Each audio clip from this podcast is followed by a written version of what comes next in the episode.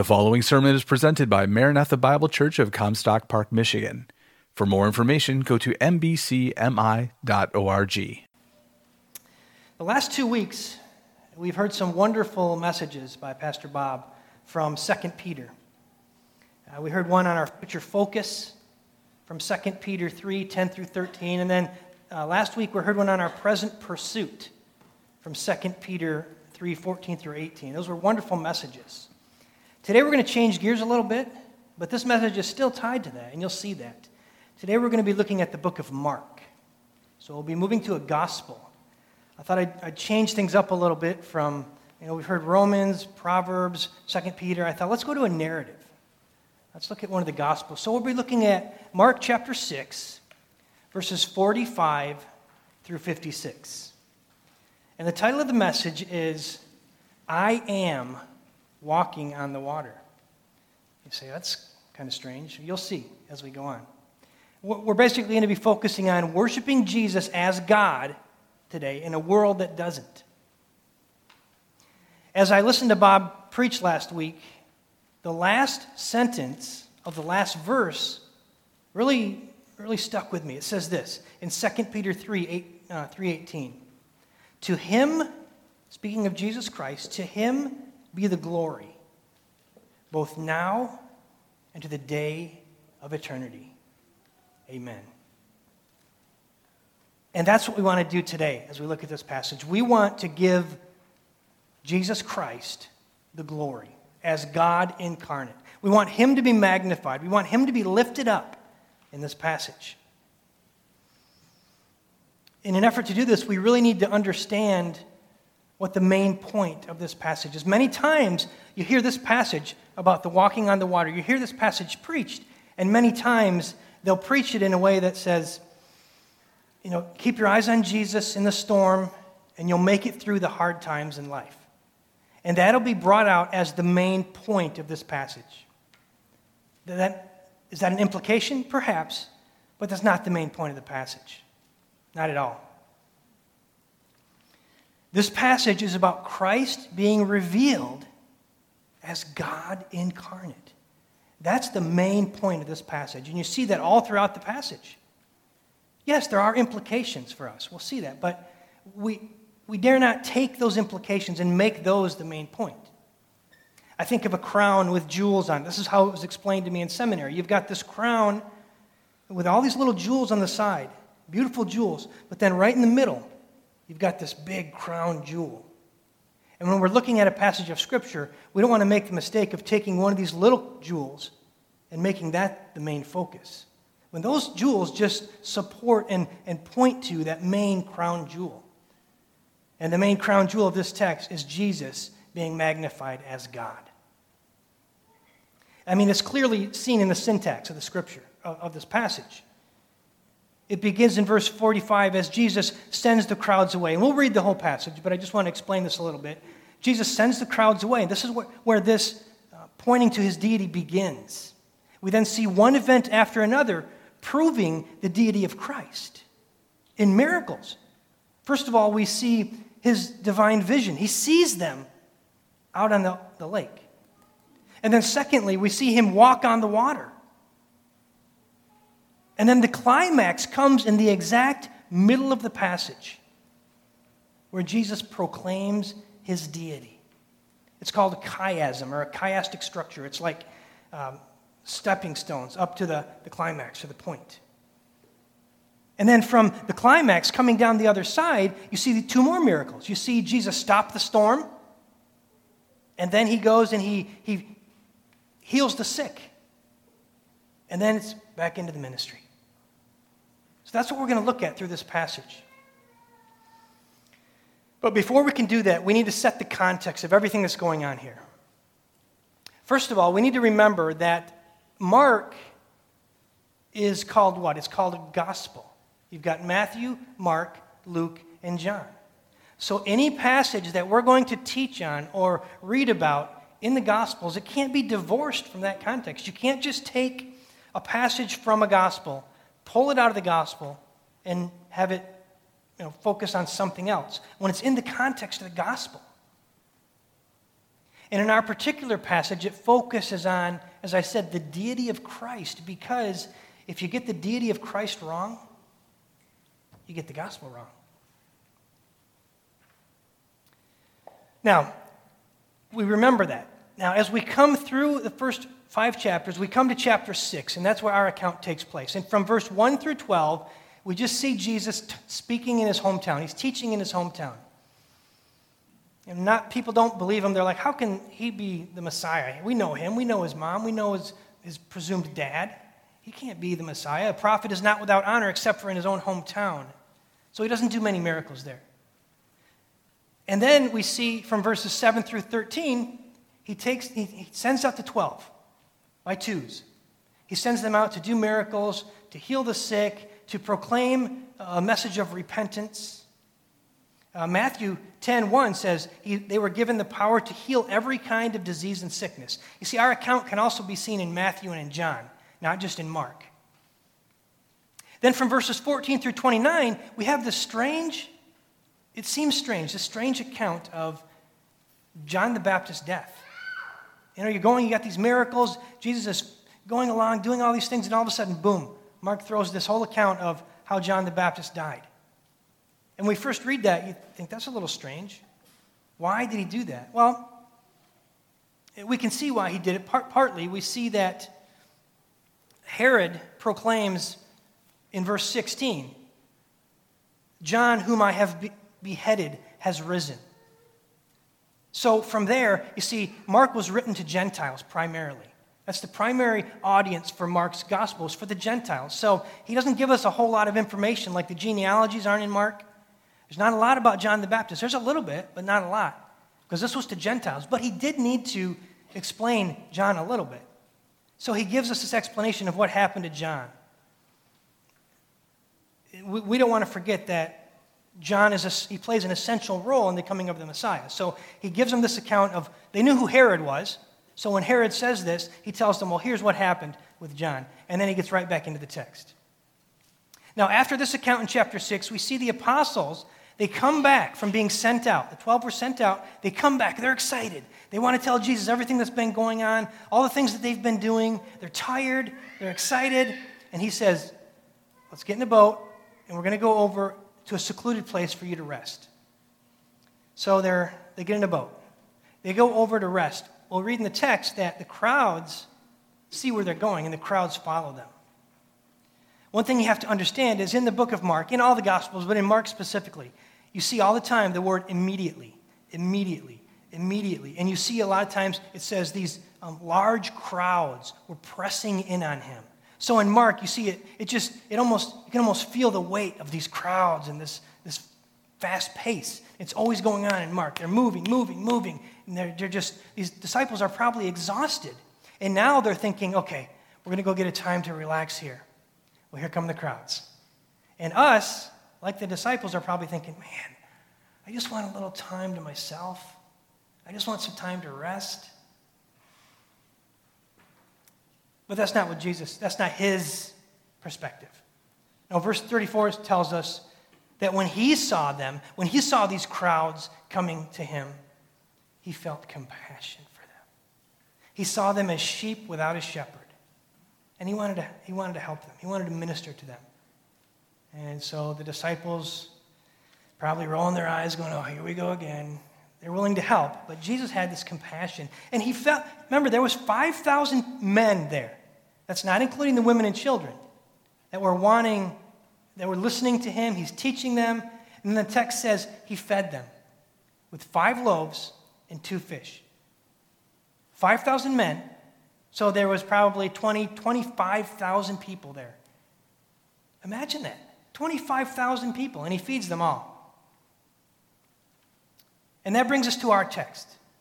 And from this point on in the text, we see the deity of Christ exemplified in this section of the text specifically in five ways. So we're going to look at that. But before we do that, let me read the text, and then I'll read, and then I'll pray. So, Mark chapter 6, beginning with verse 45, right after he fed the 5,000 men. Verse 45 Immediately, Jesus made his disciples get into the boat and go ahead of him to the other side, to Bethsaida, while he himself was sending the crowd away.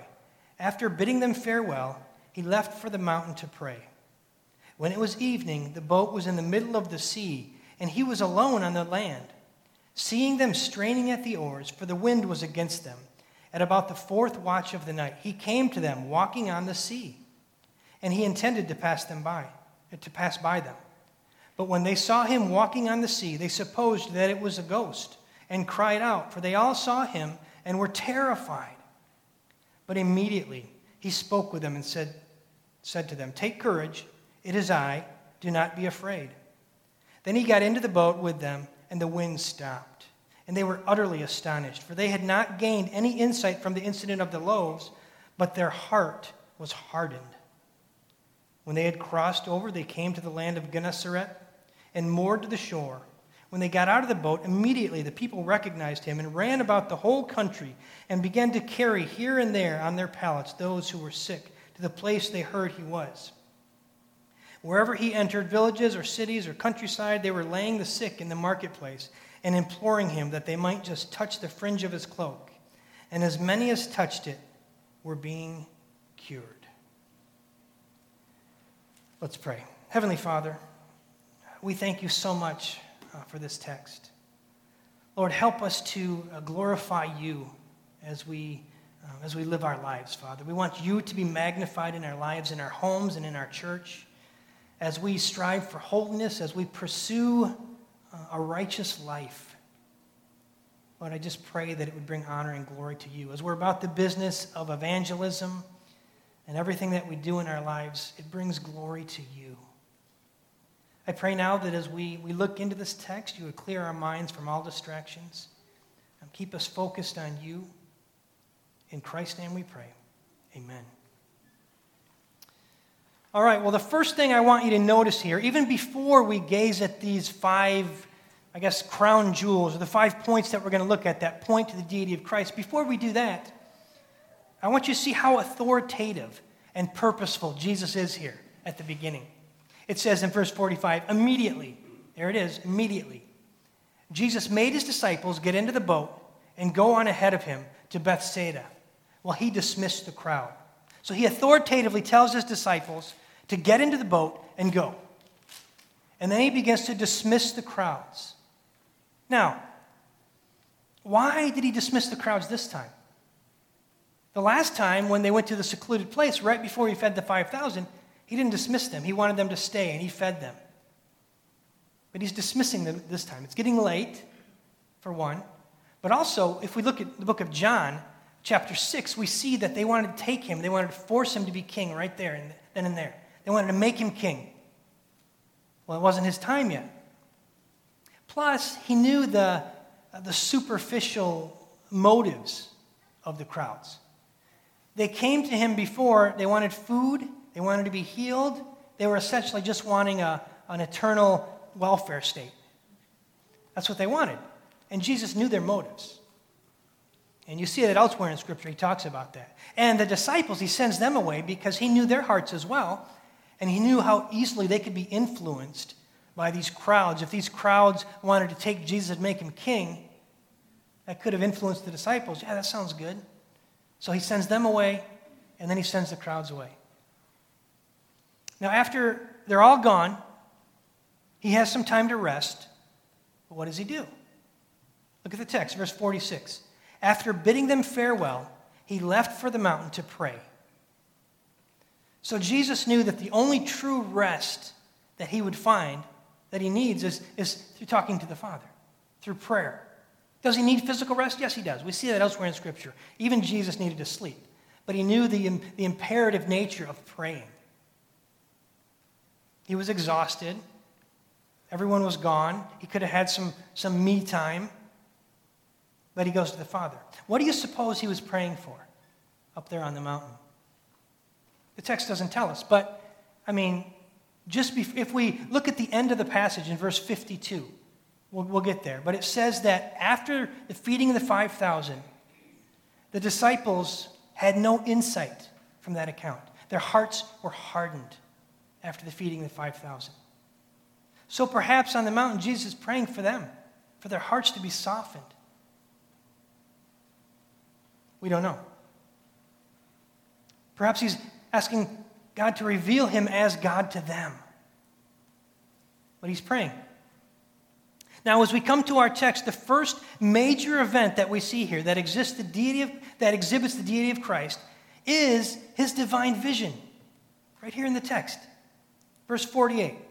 When it was evening, the boat was in the middle of the sea, and he was alone in the land.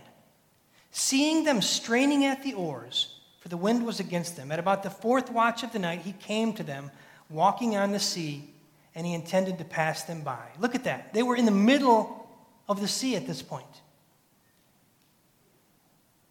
The middle of the Sea of Galilee, he was on the mountain. The storm was in full vigor. It was late. Yet the text tells us he saw them straining at the oars. That's an indication of his deity.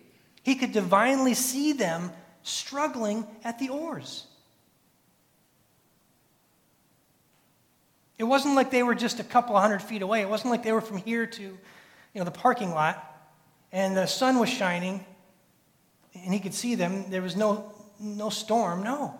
They were in the middle of the sea. Their destination that they were going to, which was Bethsaida. By the way, just a, a fun fact for you whenever you hear a Hebrew word and the first word is Beth, Bethsaida, Bethlehem, it means house of. So Bethlehem is house of bread. Bethsaida, house of fish. Just, that was free. But anyways. Um, so that's about five miles from where they're going. And in John, we see that they were about three or four miles out in the middle. So they were in the middle of the lake. And he's way up on this mountain. And he sees them straining at the oars. And as I said, it was a storm. This wasn't a little drizzle. No, the text says, for the wind, in verse 48, for the wind was against them. Or if we look in Matthew 14 24, we're told they were being battered by the waves, for the wind was contrary. Or John uh, 6:18 it says the sea began to be stirred up because a strong wind was blowing. If you've ever been on the big lake or on the ocean when a storm and the winds are blowing and the waves are going, it's not fun. These guys were seasoned fishermen, and we learned they were terrified. So this was a bad storm. And if that wasn't enough, it was pitch black. It says it took place at the fourth watch of the night. Now, what's that? Well, the Romans had divided the night up into four um, sections. And the fourth watch was from 3 a.m. to 6 a.m. So, somewhere in there, they were out in the middle of the sea in this horrible storm. And no doubt the clouds were covering the moon. So, there was no, you didn't have a flashlight, anything. It was just pitch black.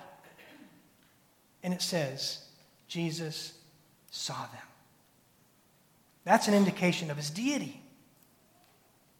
He saw them straining at the oars. And notice, a side note, he saw them way before they saw him. He was aware of their circumstances. He knew that they were struggling. He knew what they were going through. Nothing surprises him about their circumstances. And by the way, nothing surprises him about your circumstances. He knows what you're going through.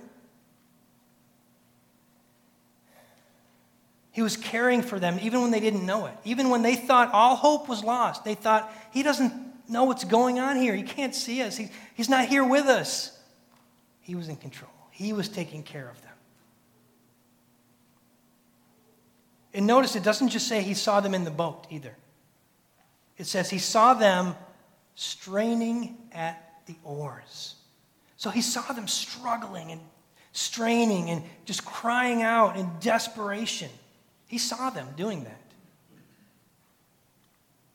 And I find it interesting that he didn't stop the storm from the mountain.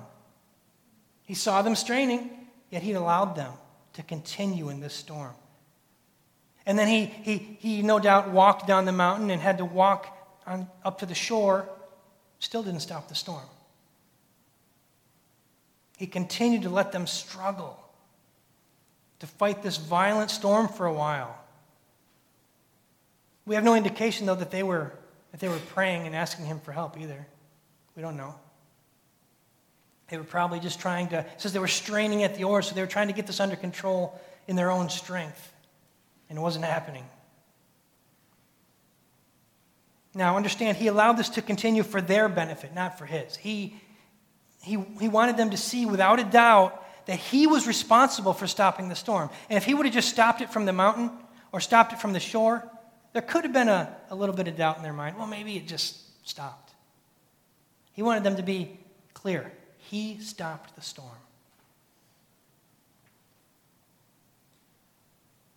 Only God incarnate could rescue them. So is that, is that clear to you this morning? Do you, if you're here today and, and you're struggling or you don't understand that, do you understand that only God can rescue you no matter what you're going through? Matthew 11, 28, Jesus says, Come to me, all who are weary and heavy laden, and I will give you rest. Take my yoke upon you and learn from me, for I am gentle and humble of heart, and I will give you rest. Now, before we move on to the next attribute, I want you to notice that the apostles weren't going through this because they disobeyed God. He told them to go, and they went. They obeyed. Yet they were still going through this, even in their obedience. Now, we see in verse 45 that Jesus told them to go, and, and they went. They were struggling even in their obedience. And the second divine attribute that we see here, after his divine vision, the second attribute we see exhibited by Christ is his supernatural control of the laws of nature. It's exhibited in his walking on the water. Look at verse 48. Seeing them straining at the oars, for the wind was against them, at about the fourth watch of the night, he came to them, walking on the sea. Think about that. We read that and we're just like, oh, he's walking on the water. Really? He came to them walking on the sea. If that doesn't drive us to our knees and worship, I don't know what will. What more evidence could we want that Christ is God? Have you ever tried to do that? Have you ever tried to walk on water? It's not happening. Well, actually, where's Gary? I talked to Gary earlier today, and he said he saw somebody walk on water once. They were going 38 miles an hour behind a boat, but barefoot. so, but most people you won't see walking on the water. Only God, when speaking of God, Job 9 8 tells us that God alone stretches out the heavens and treads on the waves of the sea. Psalm 77 19 says, Your way was in the sea, and your paths in the mighty water. Only God walks on the water. We then have this strange statement in the text. We're reading the strange statement. It says, And he intended to pass them by. He intended to pass them by. What do you mean? Was he, was he just going to keep going and just get to the shore and wait till they came? No. If you look at the, the original text, the Greek word for pass by Uh, it could also be translated come up to or come along. In other words, he wanted them, he wanted to be in close proximity to them so they, they could see him. It's the, the context is that we, we need to remember the context when we're looking at these words. So this tells us that he, he wasn't just trying to get to the other side, his intention was to come near them so that they could see him. He, come, he intended to come in close proximity to them. Now, we see here in verse 49 and 50 that he did in fact, they did in fact see him, but they, don't, they didn't think it was him. The text says they thought it was a ghost and they were terrified. Verse 49. But when they saw him walking on the sea, they supposed that it was a ghost and cried out, for they all saw him and were terrified. I mean, we've got to give these guys a little leeway, right? As I said, they've, they're, they've been rowing for hours probably about four or more hours out there rowing. They're tired. They're just exhausted. They've never seen anybody walk on the water. You know, and there was there was pagan, you know, pagan teachings about the spirits of the dead in the sea coming up as ghosts. And so if you have a worldly mindset and you're thinking that way, you might think, oh, it was a ghost. We're dying. We're going to die here. But they were thinking that's because they had a worldly mindset. They were terrified. They didn't think it was Jesus. So, under normal circumstances, this would be impossible if you have an earthly mindset. The text says they were terrified at the prospect of seeing a ghost. So you have to be careful because fear has the potential to just cripple you. Fear can just cripple us if we think with a worldly perspective. Is that the main point of the text? No, but the text is pointing that out. That is an implication here. Fear can cripple us, whatever that may, whatever the fear may be. These men had an earthly mindset and they needed Christ to save them. They couldn't save themselves. These big, strong fishermen were at the mercy of the storm. And they were beaten down and terrified. Now, at this point, when the men at their lowest, when they're desperate, terrified, and without hope, at that point, we see the crown jewel of the text. The main focus of the whole account comes to a climax. And we see Jesus proclaiming himself as deity in verse 50. The text says, Take courage. It is I. Do not be afraid. You say, Well, how does that proclaim his deity? Well, here you go. You look to the original language again. The significance of the statement needs to be explained a little bit. In the original text, the statement would go like this Take courage. I am. That's the original statement. Take courage, I am. This goes all the way back to Exodus 3:14 when Moses is at the burning bush. And he says to, to God, Who should I tell them is sending me to, to Egypt? And God says, Tell them I am sent you. Same word. The ego eimi. Tell them that the ego eimi sent you, or tell them I am sent you. This is the name of God. So for Jesus to say, Take courage, I am. Do not be afraid. That should bring so much comfort to those men. We see the I ams all over the book of John, right? I am the bread of life. I am the good shepherd. I am the way, the truth, and the life. But Mark has his I am too. I am. That's the climax of the passage here. This is what everything is pointing to. You've got these miracles showing the deity of Christ, but this climax right here I am. Jesus proclaiming his deity. Now, in Matthew 14, from verses 24 to 23, remember I said this account is in Matthew as well? We have this whole account of Peter walking on the sea. He says, If it's you, tell me to come to you, and I will. Why does Mark not include this? We don't know. Some people would say, well, because Peter was the one who was um, telling Mark what to write, and he didn't want to be, you know, he didn't want any attention to be on him. Maybe, but John doesn't include it either. So we don't know why Mark didn't include it, but he didn't include it. So I'm not, you know, I don't know why, but he didn't. So we're not going to spend a lot of time on that because that's not in our text.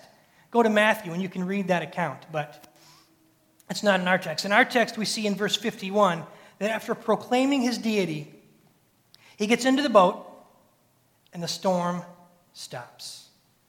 So that brings us to the next thing that shows his deity. His deity is exhibited in his stopping the storm. Verse 51.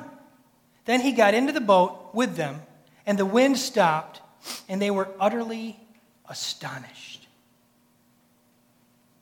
When God gets into the boat, the storm stops. And they're just amazed. They're floored. They can't believe it. And this wasn't some, well, the, slow, the storm slowly started to you know, dissipate a little bit, and over maybe a few hours it stopped. No, this was, that's it, flat. It's done. They were amazed, they were astonished. In Matthew, we see that at this point the disciples worshiped him saying, You are certainly the Son of God. Now, their faith was still small, but they worshiped him. And as we, we move on in the text, we have another seemingly strange statement that comes up right after we're told that they were utterly astonished. A strange statement in verse 52. We talked about it a little bit at the beginning. It says, For they had not gained any insight from the incident of the loaves, but their heart was hardened. So after Jesus fed the 5,000, 20, 25,000 people, their hearts were hardened. They didn't gain any insight. That's amazing. But their hearts were hardened. But not this time. They were utterly astonished. And they worshiped him. You see, when they saw these miracles of Jesus in the past, they weren't thinking deeply about them. They were just moving immediately, going on to the next thing, saying, This is great, this is great, let's move on. They weren't meditating on these truths of who Christ is. They weren't thinking deeply about it. And how often do we do that? How often do we just read these things and say, oh, that's great. Yeah, this is what Jesus did. But we don't think deeply. We don't meditate on these truths of who Christ is and the reality of these things. This isn't some you know, TV show. This is truth. We need to be meditating on the things of Christ and on who Christ truly is. And how do we approach Christ when we come to him in prayer? Do we, do we approach him flippantly? Do we approach him casually? not understanding who he is. Yes, we, we do have the, we are able to go before the throne room of God. But still, remember who you're going before. Now, as we close out the text, the last characteristic of deity that we see in Christ is his healing power. So we've seen this, this buildup, as I said. And the last thing we see coming down the other side is his healing power. His deity is exhibited again.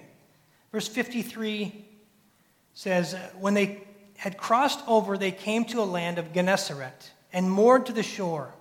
When they got out of the boat, immediately the people recognized him and ran about that whole country and began to carry here and there on their pallets those who were sick to the place they heard he was. Excuse me. Wherever he entered villages or cities or countryside, they were laying the sick in the marketplaces and imploring him that he might just touch the fringe of his cloak, that they might just touch the fringe of his cloak. And as many as touched it were being cured. So they come back to the shore. He gets back on shore. The people are coming. And now he begins healing people again. Immediately, the people recognized him. Notice that. The, the disciples in the boat, they didn't recognize him. The people immediately recognized him. What a contrast. You see, when, when things are going good, when there's a, a potential of being fed or being healed, oh, yeah, you recognize him. But when things are hard, when you don't really believe that he can, he can do this, you don't recognize him. He couldn't, he couldn't allow me to go through this. That can't be something, you know, according to His will, you don't recognize Him when things are going hard. But when things are going easy, when He's at the shore and He's ready to feed you and heal you, oh, this is great. I recognize Him there. Even the strongest followers of Christ may not recognize Him at times in their life. They may become terrified and forget who Christ is something going on in your life where you're, you're a little fearful of, of, something, uh, of something potentially happening and you, you, you're fearful, remember who Christ is. Remember that you're his child. You've been born again. Remember that. He works all things together for good to those who love him. Even though things may not seem good to you, you can be confident that they are good. Remember who he is. Remember, he transformed you.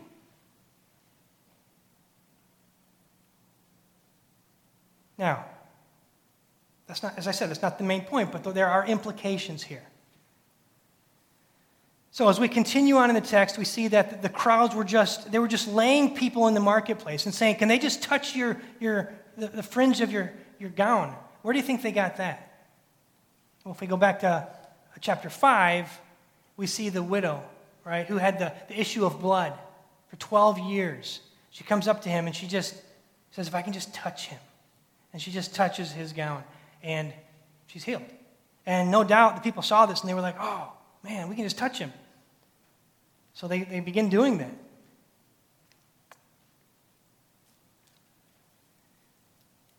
If you're here today and you're a Christian, how often are you going to, to Christ and just worshiping Him, meditating on His Word? Truly just spending time in the Word, looking at, at, at the one who walked on the water as God incarnate. If you're here today and you don't know Christ, if you're here today and the things I'm saying are kind of odd to you, I would implore you to turn to Christ, to repent of your sin, and trust in Jesus Christ. Turn away from your lustful thoughts and your, your, your lying. Turn away from those things and turn to the one who can save you Christ, who is God incarnate. People will say, well, Joe, you can't be saved by keeping the law. The law doesn't save. No, the law doesn't save, but the law condemns. It surely condemns. And it will condemn you to hell. You must repent and trust in Christ.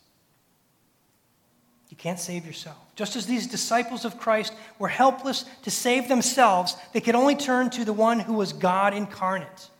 They needed someone greater than themselves, someone who was truly in control.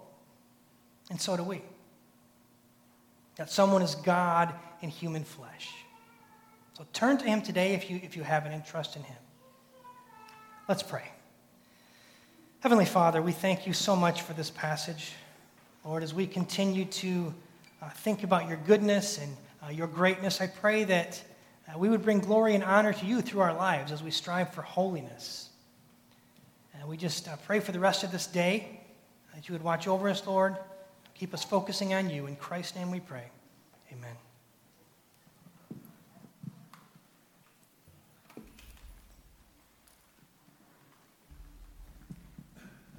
You've been listening to a sermon presented at Maranatha Bible Church in Comstock Park, Michigan, where we exist to display God's glory, declare God's truth, delight in God's Son, and disciple God's people. No part of this digital file may be reproduced or distributed without prior written consent. For permission, go to mbcmi.org.